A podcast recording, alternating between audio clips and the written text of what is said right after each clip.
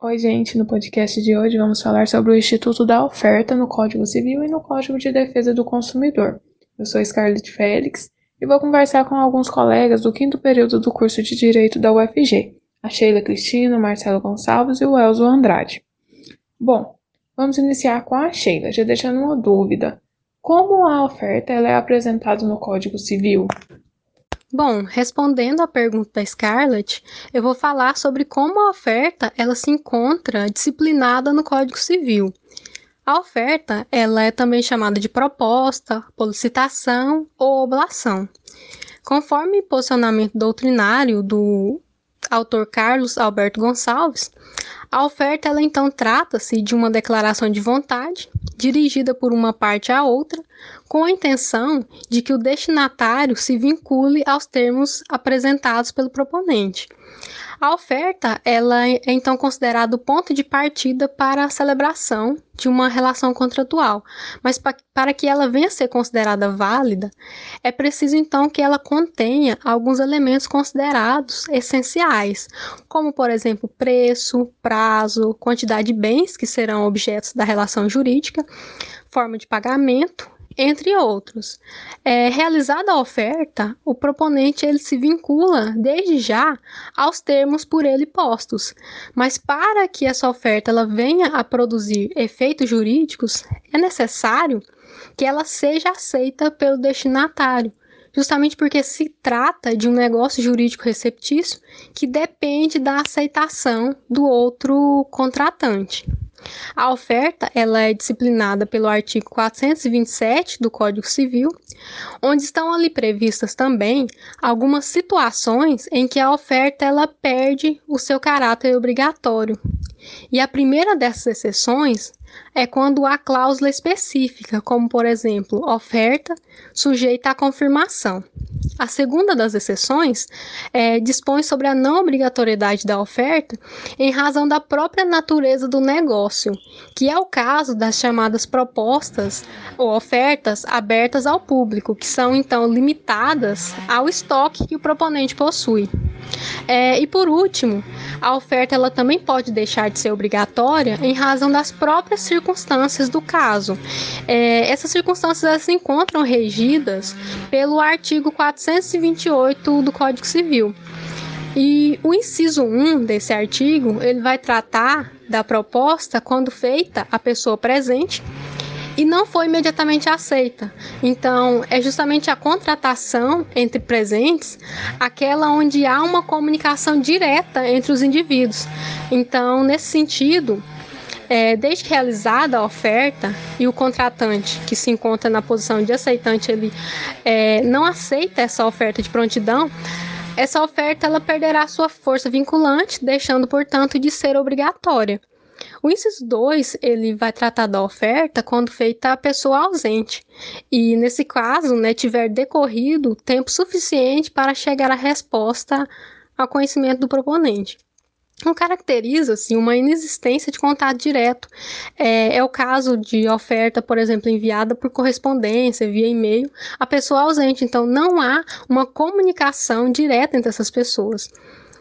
O inciso 3, ele vai tratar é, da oferta quando feita a pessoa ausente e não tiver sido expedida, a resposta dentro do prazo dado.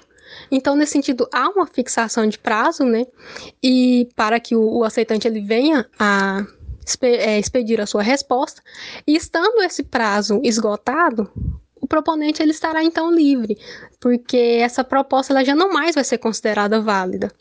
O inciso 4, ele vai tratar da proposta é, quando antes dela ou simultaneamente a ela chegar ao conhecimento da outra parte a retratação do proponente. Então se trata justamente da situação de retratação é, do proponente que viabiliza a ele a liberação da obrigação, justamente é, isentando de, do pagamento por perdas e danos, mas é necessário que essa retratação ela seja realizada devidamente, né? É necessário então que ela chegue ao aceitante antes ou simultaneamente a proposta para que ela possa ser considerada válida. Já o artigo 429, ele vem equiparar a oferta aberta ao público à oferta disposta no artigo 427, é, desde que então estejam contemplados os requisitos essenciais, é, que preenchidos, né, é, conferem força obrigatória para essa proposta, para essa modalidade de, de proposta. É, desse modo, a oferta ela se limita né, ao estoque que o proponente possui e ela pode ainda é, ser passível de revogação pelo mesmo meio em que ela foi apresentada. Agora, dando sequência para entendermos um pouco melhor como é dada a proteção ao consumidor, é, eu pergunto Marcelo qual que é a regulamentação dada especificamente pelo CDC? Obrigado pela palavra, Scarlett. Então, como você mesmo disse, o Código de Defesa do Consumidor, que tem como base a Lei 8.078 de 1990, busca proteger o consumidor nas relações de consumo por entender que ele é a parte vulnerável ou hipossuficiente da relação contratual. Em relação à oferta, essa proteção se dá de forma explícita e ativa, estando elencada nos artigos 30 ao 35 do CDC. Primeiramente, precisamos compreender que, segundo o artigo 30 do Código de Defesa do Consumidor, a oferta é toda informação ou publicidade suficientemente precisa veiculada por qualquer forma ou meio de comunicação com relação a produtos e serviços oferecidos ou apresentados, a qual obriga o fornecedor a que fizer veicular ou dela se utilizar e integra o contrato que vier a ser celebrado. Ou seja, qualquer informação publicitária ou não que gere no consumidor expectativa de cunho objetivo a respeito do produto e consequente aquisição. Ainda nesse viés, o artigo 31 aduz que as informações contidas na oferta sobre as características, qualidades, quantidades, composição, preço, garantia, prazo de validade e origem do produto ofertado devem seguir as seguintes regras. Primeiro, serem corretas, tendo em vista não viciar a vontade do fornecedor. Segundo, serem claras, necessário para dar a correta compreensão da oferta ao consumidor. 3. Serem precisas, eximindo assim o consumidor de dúvidas. 4. Serem ostensivas. A ostensividade garante o real conhecimento dos termos, garantindo o acesso. E por último, serem feitas em português, para garantir a acessibilidade de todos. Bom, agora que já vimos as características básicas da oferta no Código do Consumidor, e já sabemos que sua principal função neste dispositivo é a de obrigar o fornecedor a cumprir o que foi ofertado, resta falar sobre os artigos remanescentes. O artigo 32 dita que os fabricantes e importadores deverão assegurar a oferta de componentes e peças de reposição enquanto não cessar a fabricação ou importação do produto. Por exemplo, se a pessoa X compara um carro Y, a fabricante deve possuir a oferta de peças até que se cesse a produção daquele carro. Vale ressaltar que, conforme o parágrafo único deste artigo, após cessadas as produções, a oferta deverá ser mantida por prazo razoável, na forma da lei. No artigo 33, temos que a oferta ou venda feita por telefone deve constar o nome do fabricante e endereço na embalagem, publicidade e em todos os impressos utilizados na transação comercial. Em seu parágrafo único, resta proibida a publicidade de bens e serviços por telefone quando a chamada for onerosa ao consumidor. Ademais, o artigo 34 prevê que o fornecedor do produto ou serviço é solidariamente responsável pelos atos de seus propostos ou representantes autônomos. Por fim, temos o artigo 35, que diz respeito às possibilidades de ação que o consumidor possui caso o fornecedor de produtos ou serviços recusar o cumprimento da oferta. É importante lembrar que o consumidor poderá optar alternativamente à sua livre escolha. O inciso primeiro o consumidor pode exigir o cumprimento forçado da obrigação nos termos da oferta, apresentação ou publicidade. Ou seja, no inciso primeiro, o consumidor vai exigir legalmente que aquela oferta seja cumprida. No inciso segundo, diz que ele pode aceitar outro produto ou prestação de serviço equivalente. E no inciso terceiro, diz que ele pode rescindir o contrato com direito à restituição de quantia eventualmente antecipada, monetariamente atualizada e a perdas e danos. Bom, aqui é importante dizer que, apesar de a reparação por perdas e danos ter sido apresentada apenas neste inciso, é direito básico do consumidor perante pre, presente no inciso 6 do artigo 6 deste Código a reparação de danos em qualquer situação. E para fecharmos esse nosso diálogo, nada mais pertinente do que questionar o Elzo em quais momentos podemos encontrar a aplicação do Instituto da Oferta é no nosso dia a dia ou mesmo nos tribunais. Bom, no Código Civil, essa oferta se dará pela proposta, e no CDC, ela será feita através da publicidade. A oferta no CDC é uma prática comercial considerada como uma manifestação unilateral de vontade por meio da qual o fornecedor demonstra a sua intenção de vender o produto e quais são as condições do negócio. Lembrando que no CDC, a oferta abrange todo tipo de exposição e publicidade, tanto por meio publicitário de propaganda ou pela própria embalagem do produto. Então, muitas vezes a embalagem do produto possui informações expressas que são consideradas oferta no CDC. Com finalidade de garantir segurança jurídica e evitar conflitos sociais, a oferta é uma proposta que não pode ser revogada ou alterada após a comunicação ao consumidor. Essa obrigação decorre do princípio da vinculação da oferta, ou seja, a oferta vinculada ao fornecedor que a veiculou, de forma que o fornecedor estará obrigado a fazer o negócio da forma em que ofertou.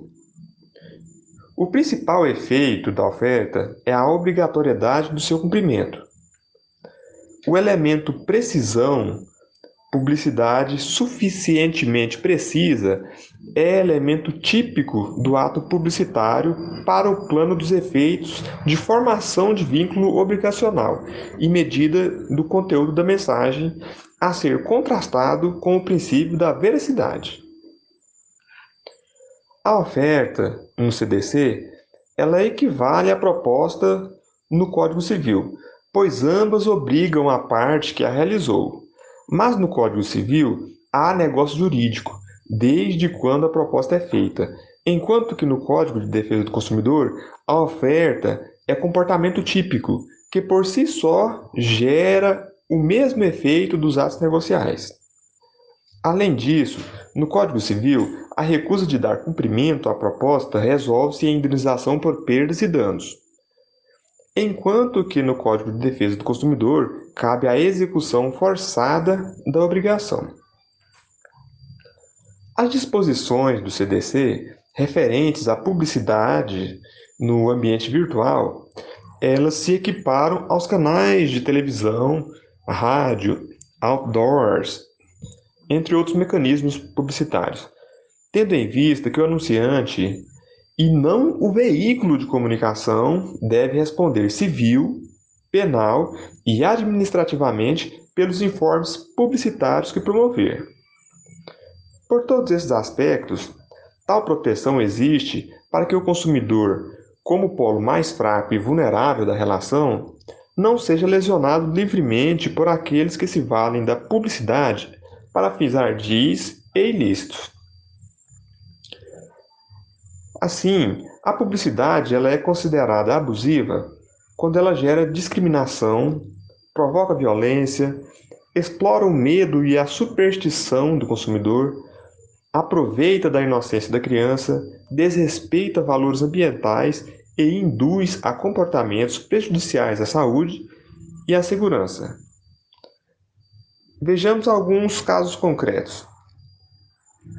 Em cumprimento ao disposto no, no Código de Defesa do Consumidor, a comercialização de crédito consignado pelo banco BMG foi suspensa pela 29ª Vara Civil de Belo Horizonte, em razão da sua oferta ser feita de maneira irregular, por telefone, a idosos, aposentados e pensionistas, pessoas consideradas vulneráveis. Em outro caso, temos aqui o princípio da vinculação da oferta, que, em face de sua aplicabilidade nas relações de consumo, já foi objeto de análise no caso concreto pelo STJ, em que se reconheceu o princípio como reflexo de observância da boa-fé e da transparência nas relações de consumo. Inclusive, se considerou o efeito vinculante da oferta de forma a integrar o contrato que foi realizado pelas partes e a responsabilidade do fornecedor pela expectativa criada no consumidor ao adquirir o produto no mercado de consumo. É de se ressaltar ainda outro recurso especial julgado pelo STJ, em que a oferta publicitária assegurou a entrega de automóvel objeto de contrato de compra e venda. Dessa forma, vincula-se o fornecedor aos termos da oferta, de forma que o consumidor pode se valer das opções contidas no artigo 35 do Código de Defesa do Consumidor. Então é isso, muito obrigada, agradeço a presença dos meus colegas e até uma próxima oportunidade.